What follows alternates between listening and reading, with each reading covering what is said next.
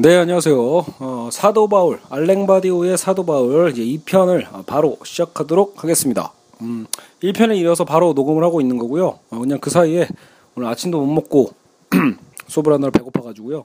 잠깐 토스트 하나 먹었습니다. 어, 네, 어쨌든 어, 저희가 이제 4장까지 진행을 했는데요. 어, 이제 5장부터는 이제 주체의 분열, 또 6장 죽음과 부활의 반변증법 이런 식으로 시작을 하고 있습니다. 그래서 일단 뭐 지금 제가 속도로 봤을 때는 뭐 다행히 이번 시간에 다 끝날 것 같은데 한번 이제 또 차근차근 또 살펴보죠. 주체 분열. 그래서 이 주체 분열이라는 건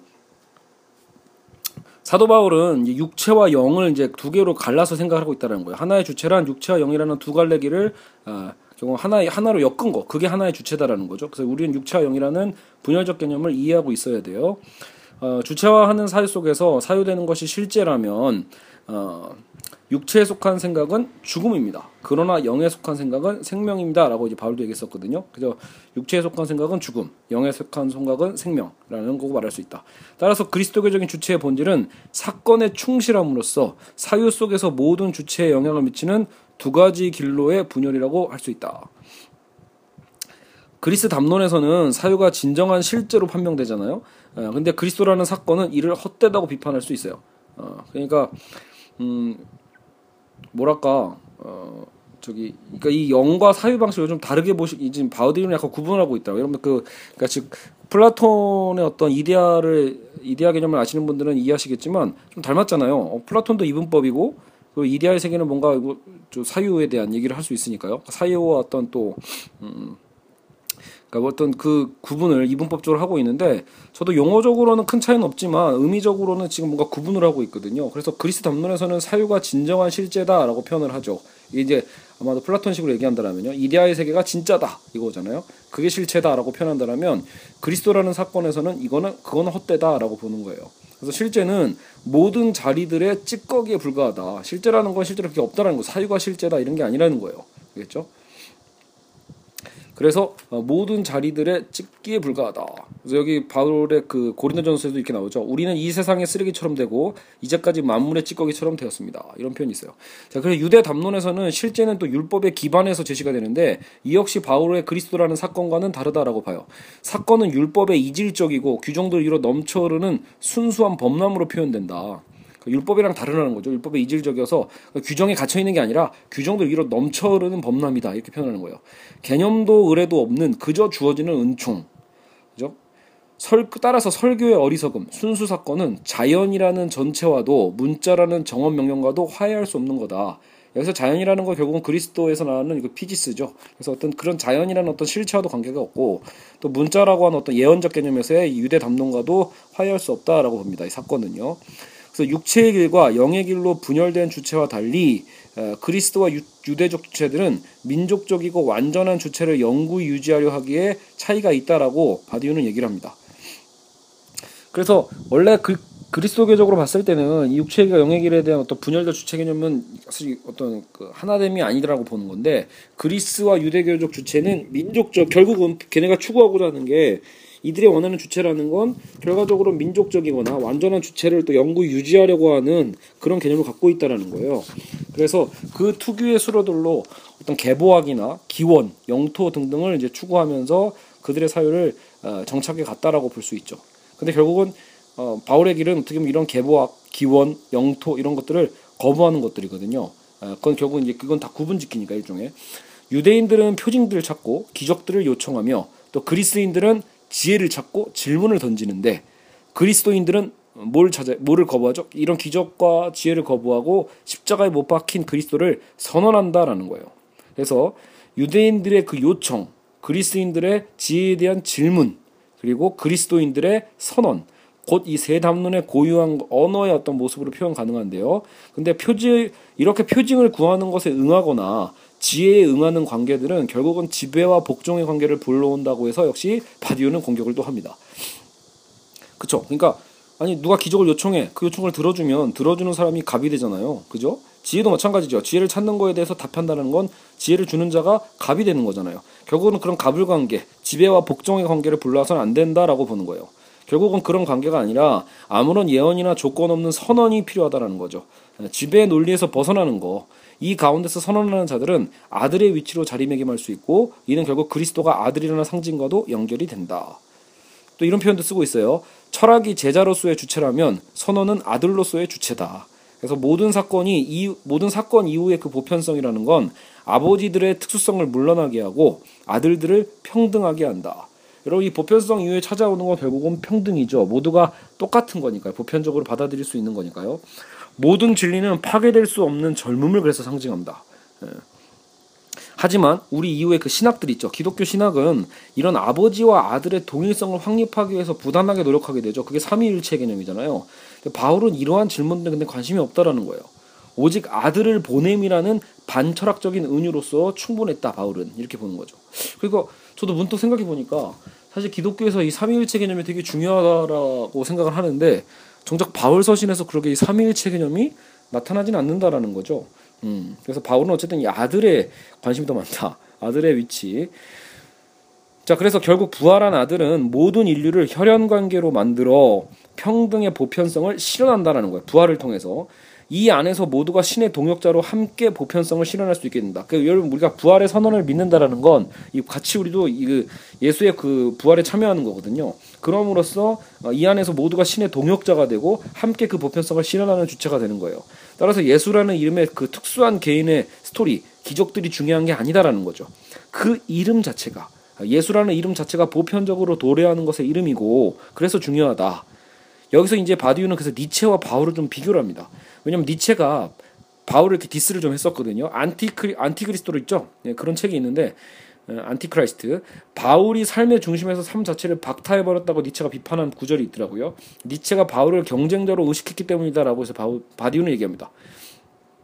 왜냐하면 정작 바울의 메시지는 삶의 중심에서 삶 자체를 박탈해 버리는 게 아니라 오히려 그 부활을 통해서요. 여러분 내세를 바라보는 게 아니라는 거예요. 기독교 신학에 대한 오해가 그거죠. 이런 어, 이 삶을 끝내고 막 그 다음 세계 내세로 자꾸 넘어가는 어떤 그런 구원에 대한 신학이 아니라는 거죠. 오히려 바울이야말로 부활을 통해서 삶의 중심성을 다시 회복하는 거를 강조한다라고 봅니다. 실제로 여러분 이 부활이라는 것은 여러분 그 진짜 여러분 그 그러니까 플라톤적인 그런 이분법이었다라면요 기독교의 부활도 가끔 사람들이 착각하는 게 그거예요 영의 부활로 한정시키는 경향이 생긴다라는 거죠 하지만 여러분 실제로 성경에서 얘기하는 바울이 얘기하는 부활은 그게 아니죠 육체와 영 전체의 부활입니다 그렇기 때문에 우리의 육신도 다시 살아나는 게 부활이죠 그런 의미에서 사실 여러분 아마도 이미 분열된 주체라는 개념에서 그 그리스도 그리 그러니까 그리스적인 이 주체 개념과는 다르다라고 보는 거예요. 그렇죠? 그 플라톤의 이분법과는 우린 분명히 다르다. 이 바울이 얘기하고 있는 게. 그래서 심지어 그리고 니체와도 다르다. 니체는 바울을 이렇게 비판했지만 나중에 후반부에서 니체가 다시 한번 등장하는데 그러니까 바듀가 보기엔 사실 니체가 얘기하는 그 철학의 방법론이 사실 바울과 되게 비슷하다라는 거예요. 그러니까 일종의 그러니까 니체의 질투랄까?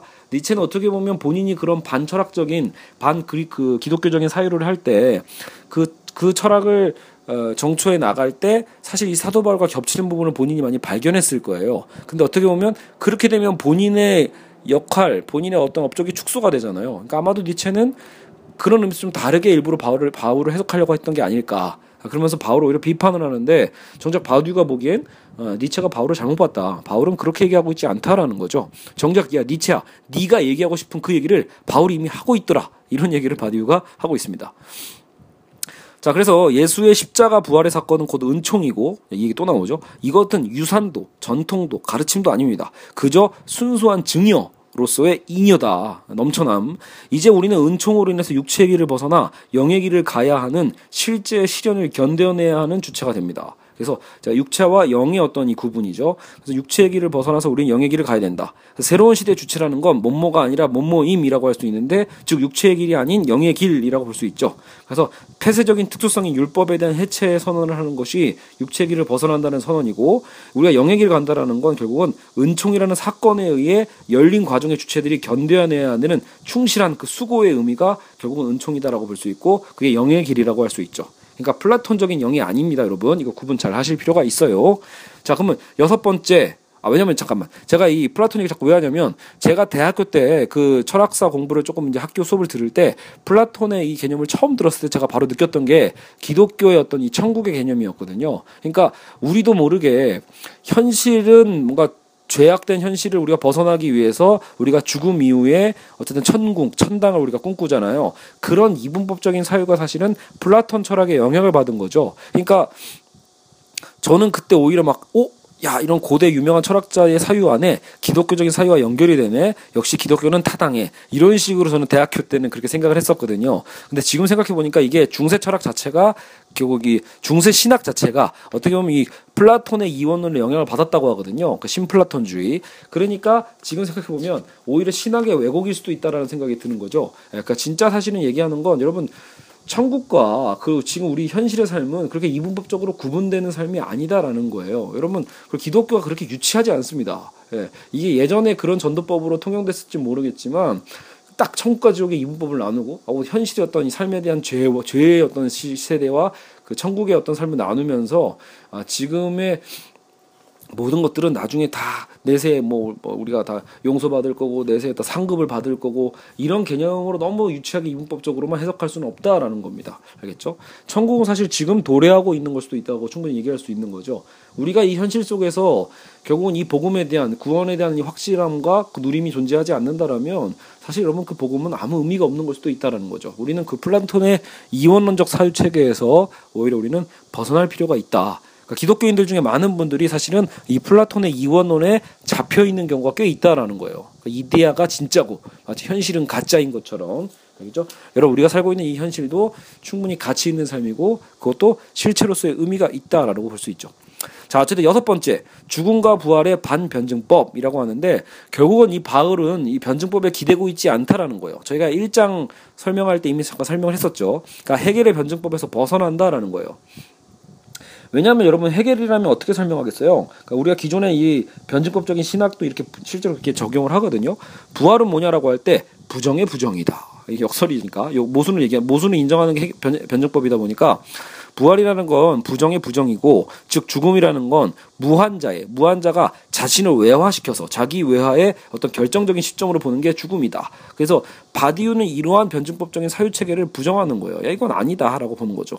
즉 바울의 입장은 반변증법으로서 죽음은 부정성의 내재적 힘에 불가피한 행사라고 표현하지 않고요. 그러니까 변증법은 그렇게 표현하는 거거든. 자꾸 죽음을 어, 어떤 뭐 이렇게 부정성의 내재적 힘에 불가피한 행사 말도 어려워. 그러니까 은총이란 은총 역시 어, 어떤 절대자의 어떠한 계기란 계기로 뽑아내는 개념이 아니라는 거예요. 역설적으로 뽑아내는 게 아니라 은총은 그냥 뭐다? 어떤 예비적인 어떤 그런 부정성 없이 거울처럼 자꾸 어떤 그 모순적인 걸 바라보면서 그 안에서 도출해가는 과정이 아니라 뭘 종합해가는 과정이 아니라 은총은 그냥 어떤 부정성도 없는 긍정이라는 거예요. 초과 긍정. 율법의 중단 속에서 우리에게 도래하는 거다라는 거죠. 율법을 딱 끊어버리고 예, 밖에서 딱 도래하는 거. 순수한 만남이 은총이다. 그리고 고통이라는 것도 마찬가지예요. 고통은 그래서 어, 변증법적으로는 어떤 우리는 고통 가운데서 어떤 뭐 구원에 대한 가능성, 그 고통 안에서 우리는 구, 구, 그 뭐랄까, 우리는 고통 안에서 승리를 보고 고통 안에서 구원을 본다 이렇게 표현도 하는데 그것도 아니라는 거예요.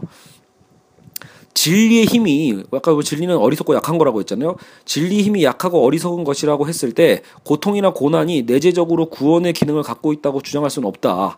분명 어 고난과 고통은 삶에서 피할 수 없고 그만큼 영향력이 있는 건 사실이지만 이건 바디우도 인정해요. 하지만 그것이 구원을 내재하고 있는 건 아니라는 거예요.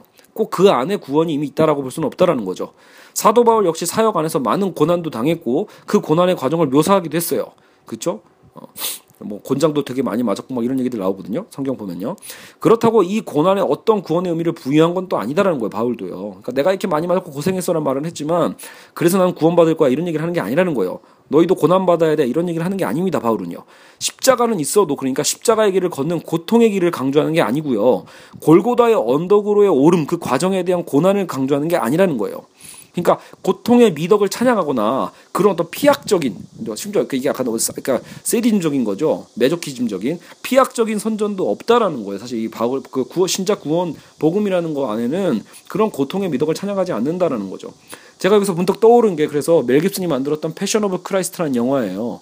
그러니까 저는 그 영화를 옛날 아내랑 영화 그 연애할 때 봤는데 결국 여러분 이것도 일종의 극사실주의거든요. 그러니까 물론 예수님이 어떤 고난을 당했는가를 우리가 생생하게 경험해 보는 과정이 무조건 나쁜 건 아닐 거예요. 너무 우리가 추상적으로만 사유해 가지고 어, 우리 신의 실존을 우리도 모르게 무시할 수도 있으니까. 하지만 그 영화에서 얘기하는 건 일종의 과잉 감정이거든요. 그러니까 예수였던 그 고통에 대해서 우리도 뭔가 죄책감을 느끼고 우리도 그 고난에 동참해야 된다라고 하는 것을 너무 리얼리티한 어떤 고통 가운데서 보여줬기 때문에 어찌 보면 지금 바울이 비판하고 있는 그러니까 바디우가 해석한 바울이 비판하고 있는 그 지점일 수도 있다라는 거예요. 마치 그냥 우리는 고통과 고난 안에서 구원이 있는 것처럼 그죠? 물론 그 과정일 수는 있지만 필수적 과정은 아니라는 거예요. 어떻게 보면요. 그래서 어 죽음은 육체와 율법의 방향에 있다. 바울에게 죽음은 생물학적인 것이 아니에요. 삶과 죽음이라는 건 사유적인 거고 몸과 영혼이 구별되지 않는 총괄적 주체로 하나 되는 차원들이다. 어, 분열된 주체의 한 부분으로서 몸멋이 아닌가 몸모임에 대한 육체와 영의 그 관계 이게 지금 우리에게 필요하다라고 보는 건데 이게 뭔 소리인지는 사실 정확히 저도 아직 독해적으로 확 이해되지는 않으니까요. 여러분도 아 이해한가 뭐지라고 너무 고민하지 마세요. 몰라도 상관없더라고요. 자 죽음은 아담적 현상이에요. 이거 좀 다시 이제 다른 표현으로 이해하면 되니까 결국은 죽음은 아담을 통해서 들어온 거니까 아담의 죄를 통해서 죽음이 들어오죠. 그러니까 죽음은 아담적 현상이기에 그리스도라는 사건을 구성할 수는 없다. 그러니까 성경에서 아, 일부러 아담과 예수님을 대비하는데 그러니까 이게 대비지 이 죽은 가운 안에 안에 구원이 있다는 얘기는 아니라는 거예요. 사건을 만드는 건 오직 부활뿐이에요. 일으켜 세움에 그 의가 있는 거지 죽음은 아니라는 거죠. 자 그럼에도 그리스도는 왜 죽어야만 하는가? 그죠? 어쨌든 역, 그 성경 안에서는 그리스도는 필연적으로 죽어야만 하잖아요. 근데 왜 죽어야 되는가? 죽음이 꼭 구원을 갖고 있는 게 아니라면 왜 죽어야만 하는가라고 할 때 죽음을 통해서만 인간들과 어쨌든 동등해질 수 있다는 거예요. 혹은 인간 입장에서는 신과 동등해질 수 있다고 표현 가능하죠. 그러니까 절대자인 그 하나님의 입장에서는 전능자 입장에서는 죄악된 인간에 대한 어떤 그런 그 공감이 어렵잖아요. 쉽지 않거든요. 그랬을 때 결국은 예수 그리스도의 죽음, 자기 아들을 내어주고 죽음을 통해서 우리는 인간들의 어떤 죄성과 동등해질 수 있게 되니까요. 그러니까 같아질 수 있을 때 은총이 내려올 수 있다. 즉 죽음의 작용이라는 건 우리의 신적인 동등성에 구체적인 어떤 이 거점을 마련하는 데 있다라는 거죠. 죽음의 작용이라는 건 인류 자체 안에서 그래서 만들게 해주는 거예요. 그 거점이 우리가 신적인 동등성에 참여하는 것. 십자가는 그리스도와 인간이 죽음을 통해 일치한다는 그래서 그 상징이 되고요. 십자가를 통해 이러한 일치가 가능한 건 죽음이 생물학적인 것이 아닌 육체의 사유이기 때문이다. 이 사유 중 하나가 바로 죄로 불리고, 그죠? 여러분 그 죄도 일종의 죽음이죠. 그러니까 육체에서 그 죽음을 상징하는 거죠. 죄로 불리고 이러한 십자가를 통한 일치를 화해라고 한다. 그죠? 그래서 십자가를 통해서 우리는 그, 그리스도와 인간이 서로 만나는 거죠. 거기서 우리가 화해됨. 하지만 죽음의 작용인 화해와 부활의 작용인 구원, 을 구분할 필요가 있다. 그러니까 화해가 곧 또 부활이 아니라는 거예요. 화해라는 건 십자가를 통해서 예수 그리스도와 우리 인간의 죄를 통한 일종의 만남이라고 볼 수 있거든요. 그러니까 그 화해의 과정은 필요한데 화해가 필연적으로 구원을 가져온 건 아니다라고 보는 거예요. 십자가상의 그리스도의 아들됨 죽음이라는 건 사건의 거점을 만들어주는 역할이고 여기가 화해의 단계다. 단계적으로. 근데 부활이라는 사건이 이 거점을 활성화시켜주고요. 그 사건의 작용을 우리는 구원이라고 부른다라고 보는 거죠. 그래서 이 화해와 부활은 엄연히 다르다. 결국 바울은 변증법과는 무관하다. 부활은 죽음에 대한 대체나 극복이라고 할 수 없고 사건적 거점이 존재한다고 해서 돌발적 사건이 말 그대로 필연적으로 연역되어서 나오는 것 또한 아니다라는 거예요. 그렇죠? 그래서 이건 어떻게 보면 근데 제가 보기엔 이건 바, 디우의 부단한 노력 같아요. 왜냐하면 저는 또 저처럼 약간 뭐 그게 그거다라고 보는 어떤 그 사회 개념을 갖고 있는 사람 입장에서는 어쨌든 그러니까 이 화해 과정이 거꾸로 없으면 또 안 되는 거잖아라고 보면 나름대로 이 구원과 이 화해라는 건 굉장히 밀착성이 있거든요. 그러니까 근데도 불구하고 바디 바디우는 되게 엄격하게 본 거예요. 그러니까 이 화해가 있다라고 해서 그렇다고 구원이 필연적으로 도래하는 건 아니다라고 보는 거니까요. 하지만 제가 비판 비판적으로 독해하기에는 하지만 역으로 이런 화해와 예수의 죽음이 없이는 부활도 없지 않을까? 그건 또 당연하잖아요. 그죠? 그러다 보니까 약간 논리적인 차이가 생기는 것 같아요. 자, 그렇다면 왜 사람이 부활했다는 이유로 그리스 사람도 유대 사람도 없고 남자도 여자도 없다고 하는 보편적 결과가 도출되는가? 그렇죠? 왜 부활 때문에 이 모든 보편성이 실현되는 거지? 라고 할 때 일단 부활한 자는요. 우리를 자녀가 되도록 만드는 자이고 보내진 아들은 죽음의 길에서 철저히 인간의 모든 차원의 내재화가 되기 시작된다라는 거예요. 어쨌든 보내진 아들의 그 죽음의 길, 죽음을 통해서 우리와 하나가 되는 거죠. 그리고 부활은 차이들을 폐지시키고 사건이 모두에게 예의 없이 말 건네지는 만큼 그죠? 이 부활의 사건은 여러분 사실 이 그리스도의 그 기독교의 구원도요. 야 기독교 너무 폐쇄적이고 너무 배타적이라고 막 사실 표현하고 오늘날 그렇게 공격도 많이 당하지만 저도 어떤 면에서 되게 인정해서 그게 딜레마거든요. 그래 나는 기독교의 신을 믿지만 결국 문제는 이거를 믿지 않는 사람들에게는 우리는 결국 야 이렇게 하면 구원받을 수 없어라고 우리는 표현할 수밖에 없으니까요. 하지만 또 생각해 보면 여러분 결국 기독교의 길을 이 부활 사건을 믿는 것에 대해서는 아무 조건이 없거든요. 실제로 진짜 공짜예요. 여러분 꼭 그 야 교회 다니면 헌금 내야 되잖아. 이렇게까지 여러분 반박하실 수도 있겠지만 그것도 아닙니다 여러분. 사실 헌금이라는 것도 그렇게 필요한 부분이 아니니까 아니니까요. 여러분 이 구원에 있어서 결국 이 부활 사건에 대해서 사실 여전히 앞으로도 그럴 건데 결국은 우리는 기독교주를 배타적이라고 보지만 원래 이 지금 부활 사건의 이 도래함을 봤을 때는요 그렇지 않아요. 그러니까 이거는 전적인 은총이고요. 전적으로 우리에게 주어지는 거니까 누구든지 그것을 믿고자 하면 얼마든지 믿어지는 것, 또 믿고자 하면 또 얼마든지 주어지는 게 이 부활 사건이니까 보편성도 거기서 해결되죠. 모두에게 예외 없이 그러니까 말 건네지고 있는 거예요. 말을 건네고 있죠. 지금 사실 지금도요. 그러니까 모든 주체는 결국 그 안에서 분열되고 새로워질 수 있다라고 바디오는 얘기를 합니다. 자, 여하튼 어, 저는 지금 여러분을 전도하려고 이 강의를 하고 있는 건 아니니까 그렇죠? 제가 여기서 그래서 여러분 믿으세요라고 얘기할 수는 없죠. 여러분 모태 신앙인 저조차도요. 여러분 각 계속 의심돼요. 그러면서 아 이거 내가 이거 내가 믿고 있는 이 하나님이 정말로 살아 계시나? 라고 하는 것도 있고 또 문제는 아 그럼에도 불구하고 내가 이 인생을 왜 계속 살아야 되는 거지? 삶에 대한 질문도 계속 던져지는 거니까요. 여러분 어쨌든 너무 그 마치 어떤 광신자 집단, 어떤 종교성이라고 얘기할 때 그렇게 생각하실 필요는 또 없습니다, 여러분. 알겠죠? 아, 물론 그 보수적 신학 계열에서는 이런 것도 지금 바디의 이런 주장 자체도 터무니없다고 얘기할 것이고 아 이건 자유주의 신학의 위험성이야라고도 표현하겠지만 역으로 여러분 조금 더 우리가 개방적 사유로 우리가 신앙생활을 해본다라고 생각했을 때 열린 관점으로 다 이런 학자들의 어떤 주장을 받아들일 필요가 있거든요. 숙고해 보고 필요한 것들은 챙기고 이 안에서 그러면 어떤 것들은 우리가 타협하지 않아야 될까 이런 고민도 해보는 이 과정에서 더 예리한 우리가 얘기하는 이 진리라는 것도 더 예리한 면모를 갖게 될 수 있잖아요. 그러니까 이런 것들은 결코 무의미하지 않다 알겠죠? 꼭 우리가 칼뱅의 기독교 강요와 어떤 루터의 어떤 사상만을 우리가 받아들일 필요는 없다라는 거예요. 칼뱅과 루터도 결국은 인간이고 결국은 나중에 신학자에 불과할 수도 있잖아요. 종교 개혁가라고 해서 그게 올해 500년이 됐다고 해서 칼뱅이 꼭 여러분 성경이 정론이 되는 건 아니에요. 그죠? 그러니까 우리가 지금 이 시대에서 말하고 얘기하고 있는 이 성경의 메시지를 어떻게 볼 것인가, 이 시대의 바울을 우리가 어떻게 다시 재사유할 것인가는 굉장히 중요하다. 알겠죠? 우리 기독교인들도 기존 기독교인들도 항상 깨어 있을 필요가 있고 항상 더 고민하고 고뇌할 필요가 있다라고 볼 수 있죠. 자, 어쨌든 7장 봅시다. 율법에 맞선 바울. 그래서 어 바울의 가르침에 있어서 아래 두 가지는 그의 세상을 대표하는 것처럼 보여진다라고 해서 우리도 피상적으로 일상적으로 첫 번째 우리를 구원하는 건 믿음이지 행위가 아니다.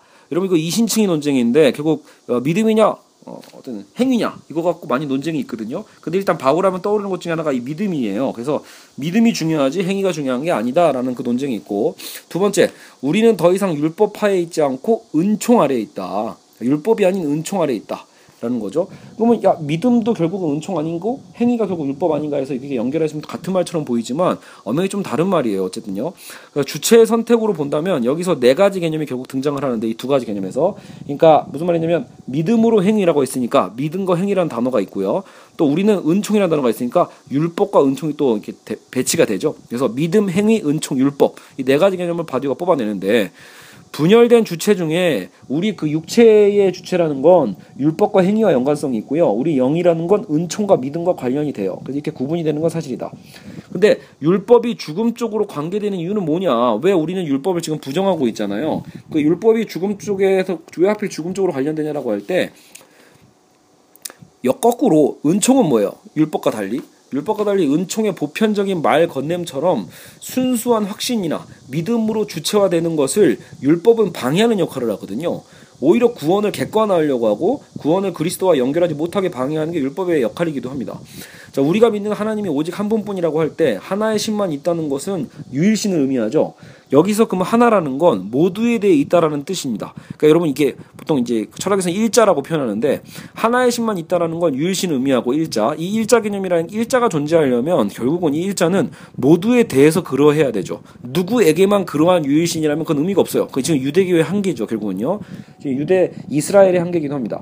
그래서 예외가 없어야 된다라는 거예요. 보편론. 즉 일자는 철학적 사변에 기대서는 안 되고요. 하나의 말건냄의 구조에 기반해야 된다. 이 말건냄이란 말이 계속 나올 거예요. 그래서 이 복음에 대한 구원에 대한 선포와 선언에 대한 것들이 우리 모두에게 말건냄의 구조로 기반해야 된다는 그 말건냄이죠. 그가 말건내는 주체들에게 어떤 차이도 만들지 말고 모두에 대해 있을 때만 존재하는 보편성이다. 모든 이에게 말건내지 않는 일자는 사라지고 말 거다라고 보는 거예요.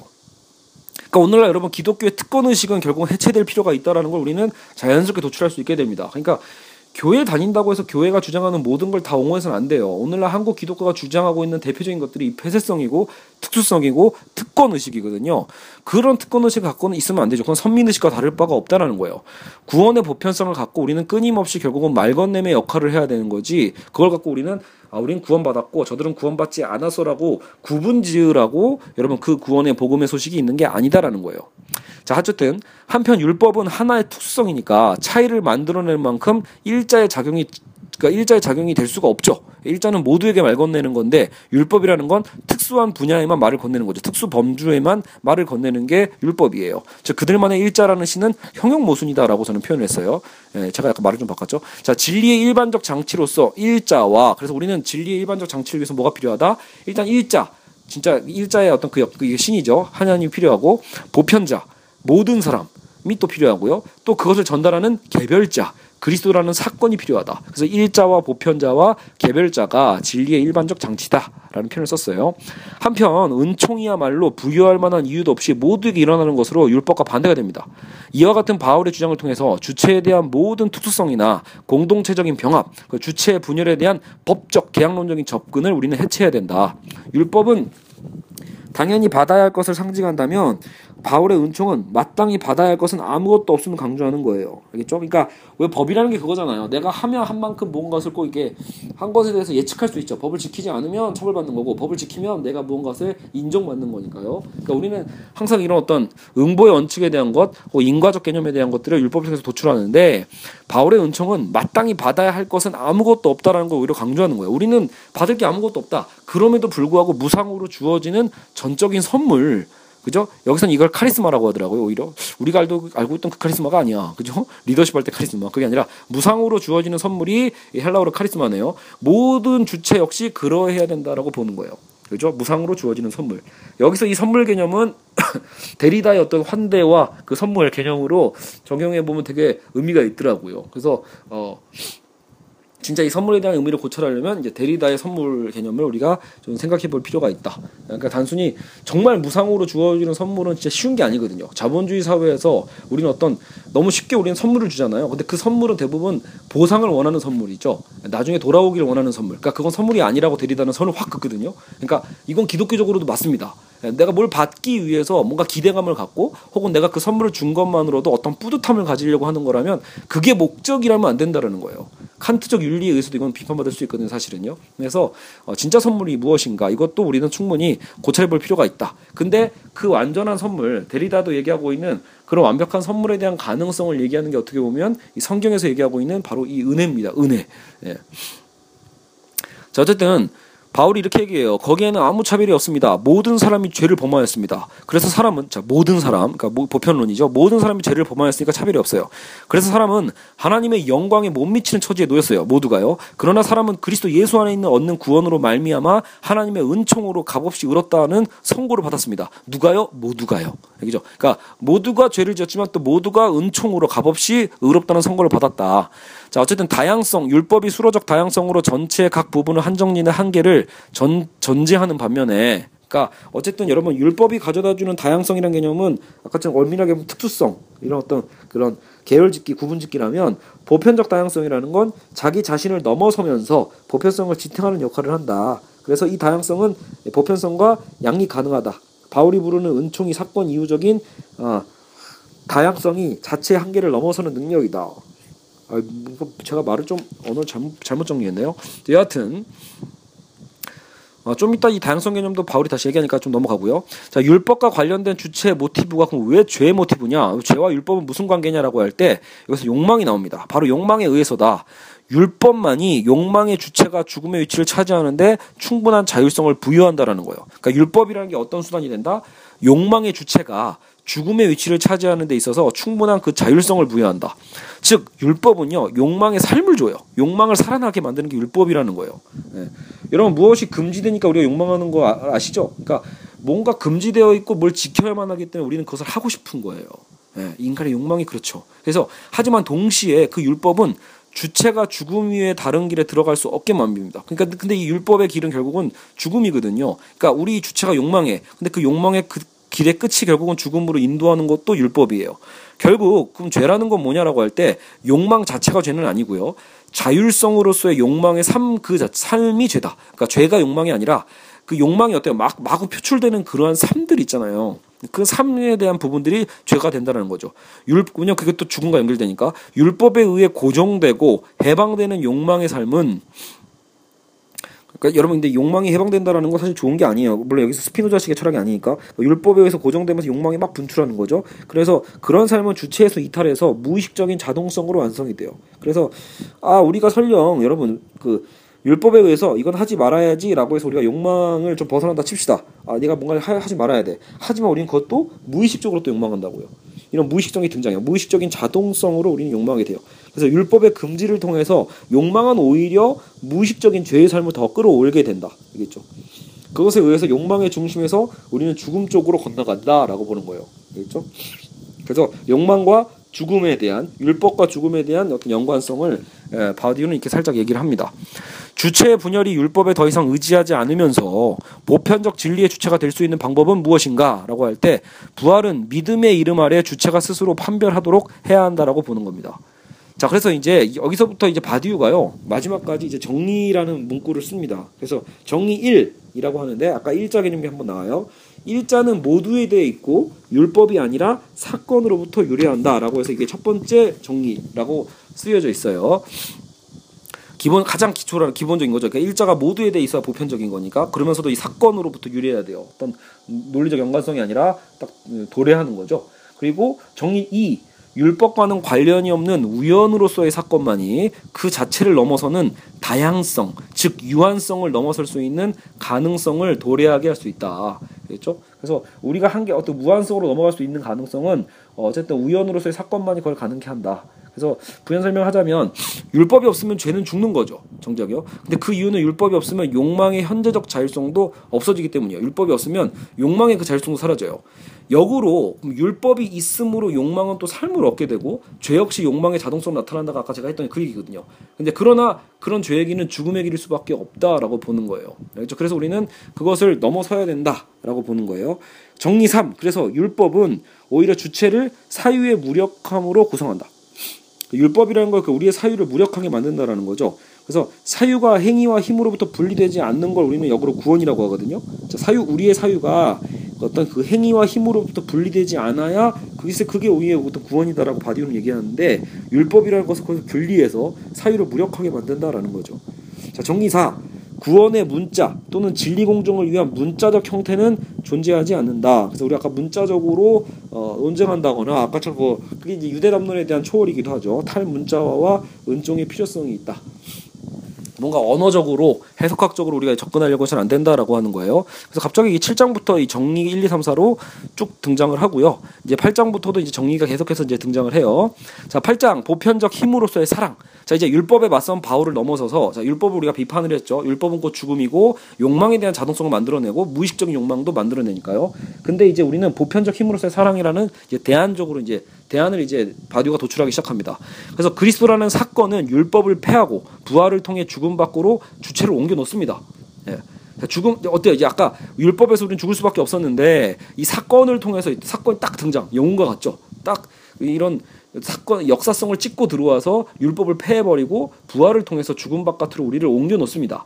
이전에는 욕망의 자동적 삶에 의해 주체가 죽음의 위치를 점하고 있었는데 이제는 부활이 오히려 삶의 어떤 영역으로 바뀐 거예요. 그리스도의 부활은 곧 우리의 부활이죠. 자, 바울은 이렇게 얘기해요. 이제 살고 있는 건 내가 아닙니다. 그리스도께서 내 안에 살고 계십니다. 갈라디아서 2장 20절. 우리는 이제 문자를 넘어서는 법, 영의 법의 실존을 그래서 이제 구분해야 됩니다.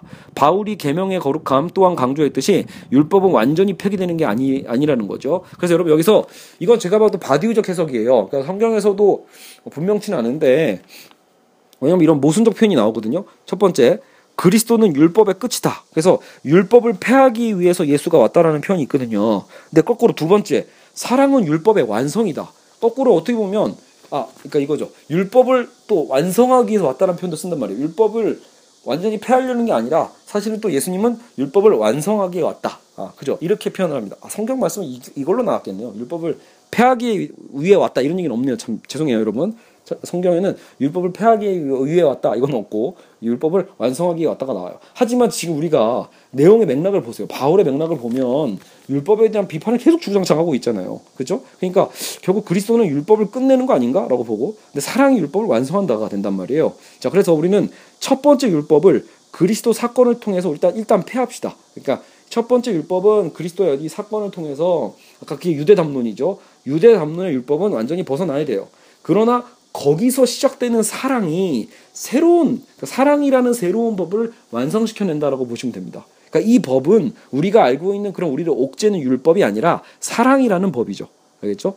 즉 이 전자와 후자를 구분해서 후자의 사랑의 법은 믿음과 선언된 확신이라는 조건 속에서 사랑은 문자적이지 않은 법으로 명명하고 문자적이지 않죠. 이 사랑은요. 충실한 주체에 경고함을 주고 사건 이유적인 진리를 세계 속에서 실행하는 역할이다. 말은 참 되게 어렵게 하지만 멋있긴 해요. 그러니까 우리가 진리를 선언했잖아요. 그러니까 진리를 선언하고 확고하게 믿는 그 충실성이 있는 게 믿음이거든요. 믿음. 근데 여기서 사랑이 결국은 나, 서서 이 사건 이유적인 진리를 세계 속에서 실현해 놔야 돼요. 실현해 가는 것. 그죠? 율법의 완성, 사랑의 완성이죠. 여기서 정리 다섯 번째가 나옵니다. 주체는 진리의 보편적인 말건냄을 문자적이지 않은 법으로 삼는다. 여러분 이게 사랑이란 뜻이거든요. 바디유가 얘기하는 사랑의 정의가 이거예요. 주체는 진리의 보편적 말건냄을 문자적이지 않는 법으로 삼다. 그러니까 진리의 보편적 말건냄이 결국은 사랑과 동의로 봅니다. 그래서 순수한 주체와인 믿음 자체만으로는 그러니까 믿음은 진리라는 것을 선언하는 주체예요. 근데 주체를 확고히 하는 게 믿음이라면 믿음 자체만으로는 완전하지 않기 때문에 뭐가 필요하다? 보편적으로 말 건넬 수 있는 말을 건넬 수 있는 그죠? 모든 이에게 말을 건네는 게 사랑인 거죠. 그래서 사유로서의 주체가 사건의 은총을 부여받는 것을 우리는 주체화라고 해요. 이걸 믿음과 확신. 자, 사유로서의 주체가 이거 여러분 이분이 제일 중요한 정의예요. 믿음, 소망, 사랑, 사랑 여기서 등장하니까 사유로서의 주체가 사건의 은총을 자 부여받는 그 과정까지 있죠. 거기서 우리는 그걸 주체화라고 하는데 이 주체하는 곳 믿음과 확신이라고도 불려요. 그죠? 그러니까 믿음에 의해서 우리는 그것을 어, 우리가 되는 거죠. 우리가 주체화 되는 거니까요. 믿음에 의해서 우리가 삶이 변하는 거죠. 근데 이 믿음에 의해 죽었던 주체가 삶의 위치로 돌아오는데 이 과정에서 그동안 죄로 활동했던 주체적 형상의 힘을 다시 삶의 영역으로 회복시켜 놓는 거죠. 사유와 행동이 현재적 통일성을 갖게 되고 삶 자체가 이제는 보편적 법칙으로 바뀌는 거예요. 그죠? 그래서 모든 사람을 위한 삶의 접합, 법을 넘어서는 법으로 새롭게 회귀시키는 것이 바로 사랑이다라는 거죠. 사랑이 뭐다? 네, 결국은 뭐예요? 말이 되게 길었죠. 사랑이란 결국은 뭐예요? 그런 어떤 믿음과 확신 속에서 우리가 주체를 정립했다라면 결국은 그런 주체를 이제는 삶의 영역으로 회복시켜야 되고 사회와 행동이 현재적 통일성을 갖게 돼서 사회와 행동이 통일, 그죠?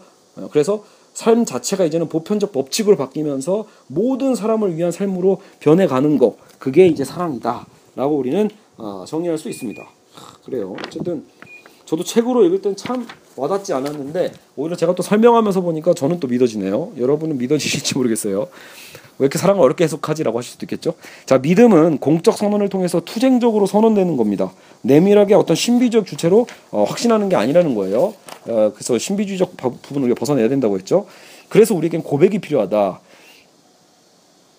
그러니까 믿음의 역할이라는 건 부활을 고백해야 됩니다. 바깥으로 고백하는 거. 나 혼자 쭈글거리는 게 아니라 모호하게 믿는 게 아니라 믿음은 선언하는 거예요, 여러분. 진리는 결국 선언입니다.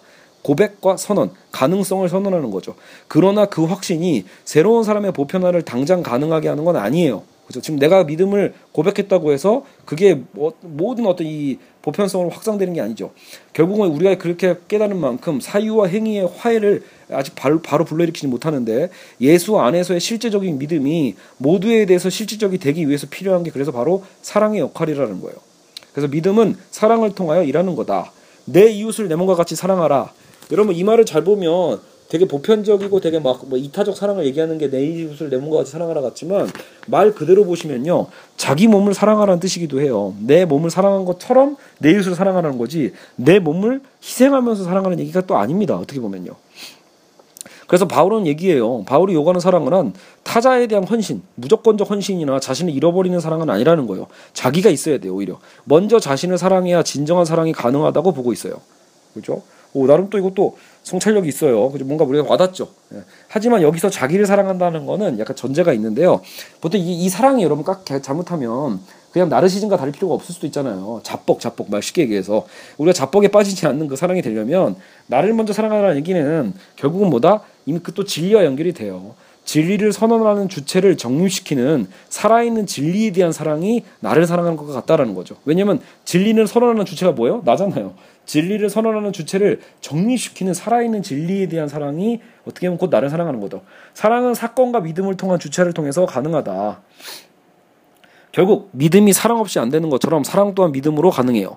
바디오는 이러한 주체와의 보편적 힘을 사건적인 충실성이다라고 표현해요. 이러한 주체와의 보편적 힘을 사건적 충실성. 그리고 이 충실성이 곧 진리의 법이다. 아까 제가 했던 후반부 법이죠. 결국 사랑이란 자기 사랑을 보편적으로 말 건네는 힘에 따라 그리스도라는 사건에 충실한 것을 의미한다. 자, 사랑이란 정의가 거의 두세 번씩 나오는데 결국 다 보편성은 공통점은 보편적으로 말 건넨다는 말이 들어오죠. 자기 사랑을 보편적으로 말 건네는 힘에 따라 그리스도라는 사건에 충실한 것이 사랑이다. 사랑 안에서 사유가 힘으로 변하기 때문에 믿음이 아닌 사랑만이 구원의 능력을 갖는다. 그래서 여기서 약간 믿음과 사랑의 차이도 좀 있어요. 믿음과 아까 사랑 없는 믿음이 없고 믿음 없는 사랑이 없지만 그래도 믿음과 사랑에 어떤 차이가 있다라면 사랑은 그 힘을 만들어낸다. 네, 사랑이라는 것은 사유를 힘으로 바뀌게 만드는 힘이 있다. 여기서 정리 여섯 번째, 어떤 진리에 힘을 주고 그에 대한 주체적 충실성을 결정하는 것은 사건에 의해 정립된 자신과의 관계가 모두에게 말 건네는 것이지 그러한 관계 자체는 아니다라고 해서 어, 좀 반복적으로 얘기를 하고 있는데 자 밑에 보죠. 바울은 구원을 믿음만을 중심으로 할당한 것처럼 보이는 구조를 많이 썼어요. 실제로. 그러니까 사람이 율법을 지키는 행위로 의롭게 되는 게 아니라 예수 그리스도를 믿음으로 되는 거다. 그래서 믿음에 대한 강조를 바울이 되게 많이 하거든요. 하지만 여러분 그렇다고 해서 바울을 또 오해해서는 안 되는 게 바울은 사랑이 없는 믿음은 공허하다는 얘기를 분명히 하면서 사랑에 대한 것을 강조합니다. 내가 사람의 방언과 천사의 방언으로 말을 할지라도 그러면서 이제 중약하고 사랑이 없으면 내게는 아무런 이로움이 없습니다. 고린도전서 13장이죠. 그래서 바울은 주저없이 믿음, 소망, 사랑 중에서 사랑을 또 으뜸이라고 주장하는 구절도 있어요. 그래서 아 그럼 뭐냐? 믿음도 강조하고 사랑도 강조하고 그죠? 자 아무리 사건의 선언이 주체를 정립한다고 해도 사랑의 충실성이 없으면 그 선언은 아무 효과가 없다. 우리가 믿음으로 의에 이르지만 그 의는 법적인 모티브에 좀 가까워요. 그러니까 우리가 믿음으로 말면 이신칭이죠. 실제로 이게 법적 개념이거든요. 믿음으로 말미암아 의로움을 얻게 된다라고 했을 때 근데 그 의는 법적인 모티브 정도에 멈춘다라면 사랑이라는 건요 해방을 의미한다는 거예요 그냥 야 너는 무죄야 정도가 아니라 그래서 너는 이제 해방이야 넌 자유자야라는 개념으로 좀 더 더 확장적인 표현으로 쓰시면 될 것 같아요 그래서 구원은 해방을 의미하는 것이어서 구분하자 주체가 해방의 공간을 의미한다라면 사랑은 이 해방 자체를 실행한다라고 보는 거라는 거죠. 우리가 믿음을 통해서 의에 이룬다라는 건 우리가 해방의 어떤 가능성, 공간에 대한 확보 라면 사랑은 이 해방을 누리게 해준다. 자, 바울 입장에서 모든 주체를 주체와 꿋꿋함의 접합이라고 보았을 때 즉각적 구원은 없다는 의미를 갖는다. 자, 그래서 여러분, 그러니까 이 부분이 되게 사실 중요한 게 왜그 싱이론에 대한 논쟁들이 되게 많아요 원래는요. 그러니까 믿음이 먼저냐 행함이 먼저냐 갖고 제 기독교의 어떤 분파도 갈리거든요. 믿음이 더 중요할까? 행함이 더 중요할까? 행함을 통해서 믿음이 오는 걸까? 믿음을 통해서 행함이 오는 걸까? 이런 이분법적인 어떤 논쟁이 되게 많았는데 오늘 바디우는 어떻게 보면 그것을 좀 가로지르는 셈이에요. 그러니까 믿음에 대한 중요성을 강조하면서도요. 결국은 여기 그 최소한 육체적 행함은 아니라는 거예요. 제 말은 아까 그 율법 있죠. 유대 율법식의 방식으로 행함을 하는 거라면 그건 아무 관련이 없어요, 사실은요. 여기서 말하는 실제로 행함은 사랑의 행함이죠, 어떻게 보면요. 그러니까 이 사랑적 행함과 유대 율법에 대한 지킴과는 다르다라는 거 여러분 구분하시면 기존의 기독교인분들한테는 이거 되게 사실 생각보다 충격적인 사건이 될 수 있어요. 왜냐면 저도 그렇게 생각을 잘 안 해봤거든요. 그냥 행함이 먼저지, 행함도 중요한데 이렇게 얘기할 때도 이 행함도 보통 우리는 우리가 정말로 해야만 하는 우리를 얽매이는 어떤 이 율법에 대한 개념에서의 어떤 이 지킴을 얘기하거든요. 근데 지금 바울이 얘기한 행함이라는 건 그게 아니라 사랑이라는 거죠. 믿음을 아까 믿음이 확보해낸 그런 우리 의롭게 됨에 대한 해방의 공간에 불을 지르는 것 같아요. 그러니까 더 자유의 날개를 달아주는 해방을 실현하고 그 해방을 실천하는 있죠. 그런 개념에서의 사랑, 그 행함이 될 수 있죠. 어, 자 그래서 지금 제가 얘기했지만 어, 모든 주체를 주체와 꿉꿉함의 접합이라고 봤을 때 꿋꿋함 아마 이게 나중에 여러분 소망과 연결이 됩니다. 꿋꿋함 즉각적 구원은 없다. 그러니까 은총 자체는 가능성에 대한 지시다라는 거예요. 지시일 뿐이다. 가능성. 은총은 가능성이에요. 거저 주어지지만 우리가 할 수 있는 그 무한한 가능성을 주는데 주체는 돌발 속에서뿐만이 아니라 그 노력도 필요로 한다. 근데 그 노력이 바로 우리 뭐라고 부른다? 사랑이라는 거죠. 진리의 힘은 진리의 보편성과 동일한데 이 보편성의 주체적 형태는 사랑의 이름 아래 그리스 사람이든 유대 사람이든 남자든 여자든 자유인이든 노예든 에, 뭐야 이것도 오타가 있네요. 어쨌든 모든 사람에게 끊임없이 말 건네지는 거 이게 결국 사랑이다라는 겁니다. 알겠죠? 우린 지금 이 8장을 통해서 사랑에 대해서 많이 얘기를 하고 있고 많이 정리가 된 부분이 있어요. 그리고 저는 솔직히 저는 이 사도 바울 알랭 바디우의 사도 바울을 통해서 가장 지금 제 나름대로는 충격적으로 와닿는 게 이게 어 칭의와 성화에 대한 이분법을 나름대로 지금 바디우식으로 자연스럽게 해체했다라는 거예요. 바디우가 그거를 인식했는지 모르겠지만 원래는 그 기존 기독교적인 교리 안에서는 되게 중요한 문제거든요. 자 어쨌든 음. 자 진리, 질, 정리 7번이 나오면서 이제 9장으로 자연스럽게 넘어가는데 진리의 주체적 과정은 그러한 진리에 대한 사랑과 동일한 것이다. 그리고 그러한 사랑의 전투적 실체는 그와 같은 진리를 구성하는 모두에 대한 말건냄이다. 이거 사랑이죠. 보편주의의 물질성은 모든 진리의 전투적 차원이다. 라고 해서 정리 7번이 됐어요. 자, 이제 9번, 마음, 아홉 번째 희망으로 갑시다. 희망. 자, 그래서 이 희망이 여러분 눈치챘겠지만 뭐예요? 기독교에서 얘기했던 믿음, 소망, 사랑이죠. 이미 우리가 믿음과 사랑은 달았거든요. 그래서 아까 믿음이 뭐야? 진리에 대한 선언과 거기에 대한 또 충실성에 대한 것을 갖고 있는 확신이 믿음이라면 사랑은 결국은 보편적 말건냄이라고 했어요. 보편적 말건냄에 대한 아까처럼 실행. 자 그러면 9번은 이제 소망입니다. 소망. 믿음, 소망, 사랑할 때 여기서 이제 희망이라는 단어로 쓰고 있는데 어때요, 여러분? 은근히 재밌지 않아요? 이 우리가 기존에 갖고 있던 어떤 알고 있던 믿음, 소망, 사랑이라는 것을 또 다른 단어로 또 이해하고 또 다르게 정의하는 과정들이 또 상당히 흥미롭게 진행되고 있어요. 자, 앞에서 믿음과 사랑의 관계를 살펴보았다면 희망은 무엇인가? 라고 해서 질문을 던지고 있어요. 바디우는요. 바울은 희망을 지속에 대한 명령. 자, 여기서 지속성 체크. 희망을 지속에 대한 명령, 끈기와 끈질김의 원칙으로 특징 짓는다. 자, 이미 결과 나왔죠. 소망, 소망이라는 건 뭐냐라고 할 때 그냥 무턱대고 앞으로는 잘 될 거야. 뭐 이런 개념에 대한 그게 아니라 지속성에 대한 그 명령과 끈기와 끈질김의 원칙으로 특징을 짓는 게 소망이라는 거예요. 희망은 주체적 과정에 지속과 관련된 주체성이다. 지속성과 관련돼 있어요. 자, 믿음이란 뭐였죠? 원래 아까 참된 것에 대한 우리의 열림이었어요. 받아들이고 선언하는 거. 사랑은 그러한 여정을 보편화하는 실질적인 어떤 실천이었다면 희망은 그러한 여정 안에서의 확고 부동함이라는 것을 준칙으로 삼고 있는 거예요. 그렇죠? 굉장히 중요한 거예요. 확고 부동함. 이게 없으면 여러분 무너질 수 있거든요. 예. 이 소망이 없으면 여러분 무너집니다. 기독교의 삶이라는 게 실제로 그래요. 이 소망 없이 예. 지금 현실에 대한 것만 생각하면서 살아가는 게 아니라 이것이 앞으로도 그럴 거다라는 이 확고 부동함이 되게 필요합니다. 자, 여기서 심판과 보상의 이미지를 주의하자라고 해서 바디오는요. 그래서 내가 뭘 한 만큼 받을 거야라고 아까 율법적 개념이죠. 그러니까 교회들은 실제로 여러분 한국 교회들은 어때요? 심판론에 익숙하단 말이에요. 너 죄지었으니까 지옥 갈 거고 너 착한 일 했으니까 나중에 보상 받을 거야. 이런 보상에 대한 논리로서 여러분 희망을 이해해서는 안 됩니다. 알겠죠? 정작 신앙의 대중성은 여기서 생겨났지만 아이러니하게도요. 그죠? 이게 기복 신앙이라고 하죠. 내가 뭘 신에게 뭘 바치면 뭘 받을 거야 이런 개념처럼 내가 착한 일하면 뭔가 받겠지 이런 보상의 측면으로 해석하면 안 된다라는 거예요. 여러분 보상이라는 건 결국은 바디우가 보기에는 분배의 논리와 다를 바가 없어요. 그죠? 악한 자는 처벌받을 것이라는 생각에서 지옥이 천국보다 전략적으로 더 자주 활용되어 왔단 말이에요. 이, 이 인류의 기독교는요. 공포 전략이죠. 너 잘못하면 지옥 갈 거야 이런 거요. 자, 근데 이건 바울이 원하는 게 아니에요. 여러분 실제로 바울은 지옥에 대한 얘기를 하지 않죠. 예, 바울의 선교 대상은요. 그러니까 여러분 이런 거 있잖아요. 보통 기독교가 뭐라고 어떤 설교 주로 실수를 많이 해요. 믿지 않는 자들은 다 멸망할 거다. 그러다 보니까 이런 설교 안에 뭐가 들어 있죠? 지금 믿지 않는 사람들에 대한 저주가 포함되어 있죠. 그리고 믿지 않는 국가와 민족들에 대한 저주가 포함되어 있어요. 하지만 여러분 이걸 거꾸로 생각하자라는 거예요. 바울은 그렇게 생각하지 않았다라는 거죠. 바울이 원한 건 뭐예요? 그 믿지 않는 모든 대상을 예, 결국 선교 대상으로 삼은 거예요. 믿지 않는 모든 대상에게 진리를 선언하고 그 진리에 대한 참여를 같이 요청한 게 바울이란 말이에요. 예, 그러니까 이거는 구분 짓는 거의 문제가 아닌 거죠. 보편성으로 생각할 필요가 있다라는 거예요.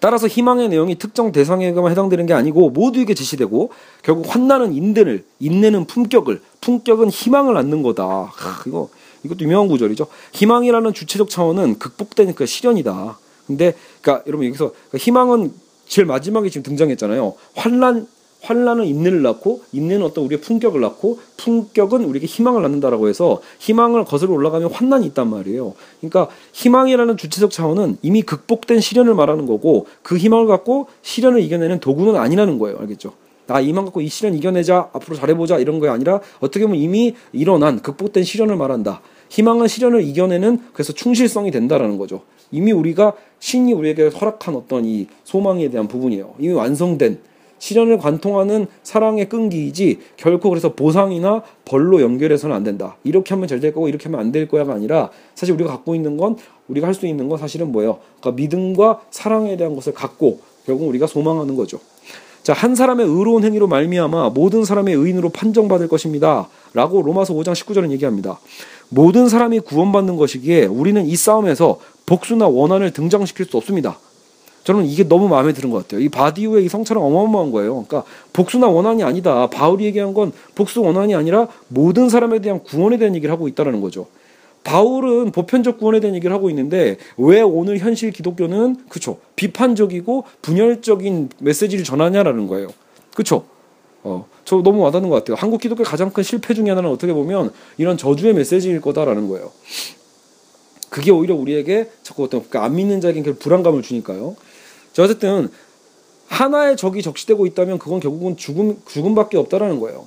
굳이 만약에 하나의 적을 삼자라면 바울에서 얘기해 바울은 유일하, 유독 유일하게 얘기하는 게 죽음이거든요.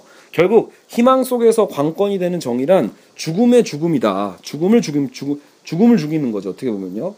자 정리 8 정리하자면 자, 자체의 지속이라는 명령과 관련해 주체는 그를 구성하는 사건의 일어남이 보편적이며 따라서 그에게 실질적으로 관여한다는 사실을 통해 자신을 지탱할 수 있다. 개별성은 보편성이 존재하는 한에서만 존재한다. 그렇지 않다면 진리를 벗어난 특수자만이 존재할 수 있을 뿐이다. 자, 그래서 정리 8과 함께 자연스럽게 10장이 시작됩니다. 즉, 보편성과 차이들의 횡단, 보편성 그리고 차이들의 횡단.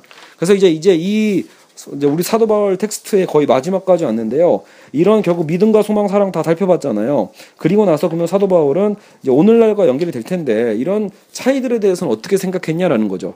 보편성을 추구하다 보면 여러분 아까도 얘기했지만 제일 처음에 얘기했지만 우리가 자칫 이 보편성을 추구하다 보면 획일화 시킬 수 있는 위험성이 있어요. 근데 여러분 아까도 얘기한 이 보편성의 범주가 단순히 어떤 집단주의 안에서 획일화를 추구하는 게 아니라 보편 구원이잖아요. 그러니까 모두에 대한 가능성을 얘기하는 것처럼 모두의 보편성을 추구하면서 오히려 세세한 차이들은요 그대로 인정할 수 있다라는 거예요.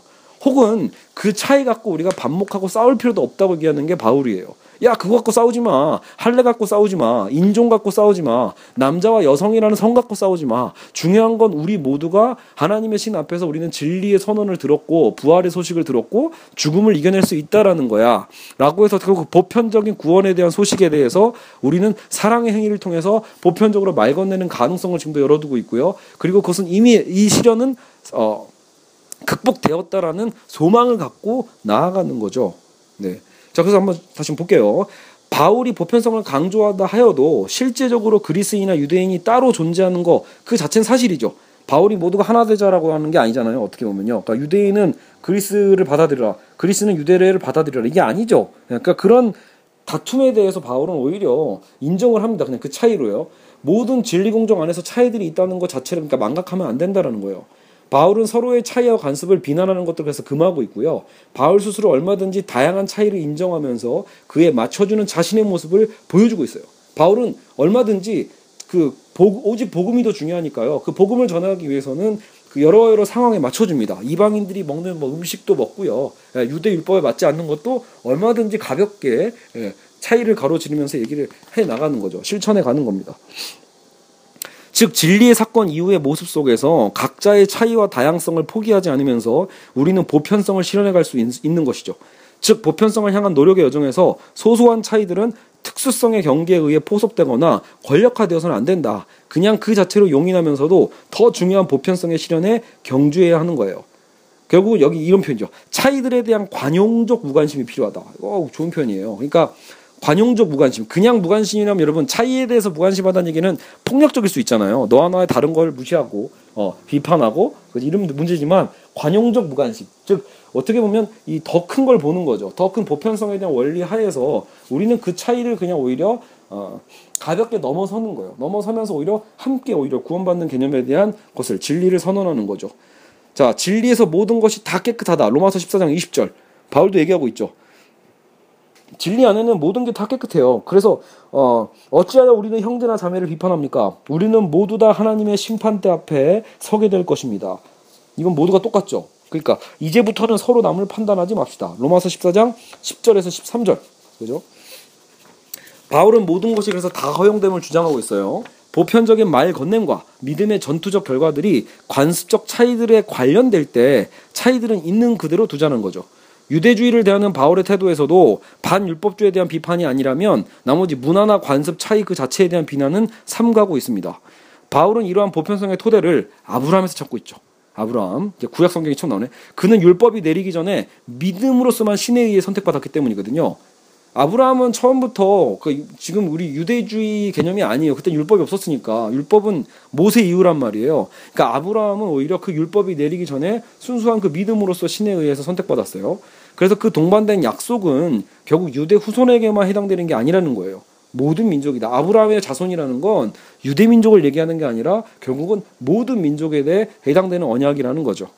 자, 결국 공적 선언을 통해 주체화되는 그 믿음, 충실성을 통해 보편화하는 사랑, 시간 속에서 우리의 주체적 확고부동함, 소망, 희망을 찾아내는 과정에서 참됨의 보편성이 우리는 차이들 앞으로 폐기해 갈 것이라고 봐요. 알겠죠? 근데 이 차이들은 결코 그런 요즘 그 현대 철학자들이 강조하는 다양성에 대한 어떤 그 차이에 대한 가능성이라기보다도 알겠죠? 보편성을 위한 차이의 어떤 무의미일 수도 있어요. 자, 진리 앞에 그 차이는 차이로 인정되면서도 그래서 보편성 앞에 중요하지 않게 되는 그죠? 그런 거죠. 여러분 이거는 잘 생각해 보시면 가능성이 있어요. 우리가 단순히 우리 다양한 지금의 차이만을 갖고 즐기, 즐기고 우리께 중요해라고만 얘기하지만 사실 그 안에서 분열이 더 생기는 걸 수도 있거든요. 어, 너 안에가 다 맞아. 너도 맞고 나도 맞고 다 맞아. 그리고 소수자가 중요해. 성적 소수자도 중요해. 이런 얘기를 하는 과정에서 여러분 진짜로 자유가 확장되는 게 아니라 오히려 분열이 확장되잖아요. 그러니까 오히려 바울의 전략은 더 먼 걸 보는 겁니다. 더 우리의 거시적인 것, 보편적인 것에 대한 이 진리 자체에 대한 것으로 우리가 접근해야 되는 것을 얘기해주고 있는 거죠. 알겠죠? 자 결론을 맺으며 이건 저도 간략하게 이제 정리를 했는데 자 우리 이제 마무리입니다. 바울이 고유하게 확립한 건 사건에 대한 충실성은 오직 공동체적인 특수주의를 파기하는 것 안에서만 일자와 모두의 대함을 구분하지 않는 진리의 주체를 규정하는 것 안에서만 존재 가능하다. 뭐가요? 사건에 대한 충실성이. 말도 어렵죠? 다시 한번 읽어드릴게요. 사건에 대한 충실성은 언제 가능하다? 어떻게 할 때만 존재 가능하다? 오직 공동체적인 특수주의를 파괴하는 것 안에서만 일자와 모두의 대함을 구분하지 않는 진리의 주체를 규정하는 것 안에서만 존재 가능한 게 사건에 대한 충실성이에요. 바울의 단절이라는 거, 실질적인 진리 공적인 과학, 예술, 정치, 사람과는 달리 보편성의 생산에 근거하고 있지는 않아요.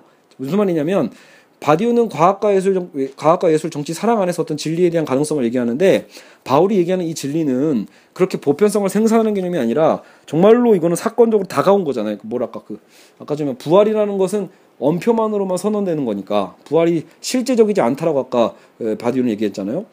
어쨌든 바디오는 네, 그래서 바울은 어떻게 보면 그 언표적 개념에서 부활이라는 것을 선언했지만 그 역할, 영향력을 어마어마하게 미쳤다는 점에서 충분히 가치가 있는 사람이라는 거죠.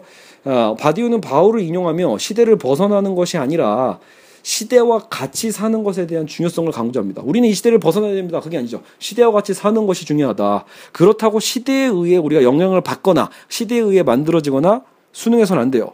주체가 갖는 믿음의 명령 아래 변화되는 건 시대가 아닌 자기 자신이 변해야 된다는 거죠. 그죠? 어. 그리고 이 변화의 열쇠는 바로 사유 속에 있다. 바울은 비수능적인 사유가 시대 속에서 얼마든지 사유 가능함을 주장하는데 예, 바, 그것이 바로 주체인 셈이다. 그래서 이 사유 가능성을 우리는 포기해서는 안 된다는 거죠. 수능이 아니라 어, 그죠? 어, 보편성을 주장하는 주체로서 말이죠. 자 그리고 바디우는 말한다. 예, 모든 것이 사건에 달려 달려 있다고 해서 그것을 기다리기만 하는 것이 우리의 역할이 아니라고 말이다. 실제로 여러분 바울은 아 바울이 한다. 바디우는 이 사건에 대한 철학을 얘기하는데 이 사건이 자주 있는 게 아니거든요. 갑자기 도래하는 거니까요. 근데 그렇다고 해서 이 사건을 우리가 내내 기다리기만 할 것이냐? 그게 아니죠. 이미 그 사건은 벌어진 것들이 많이 있거든요.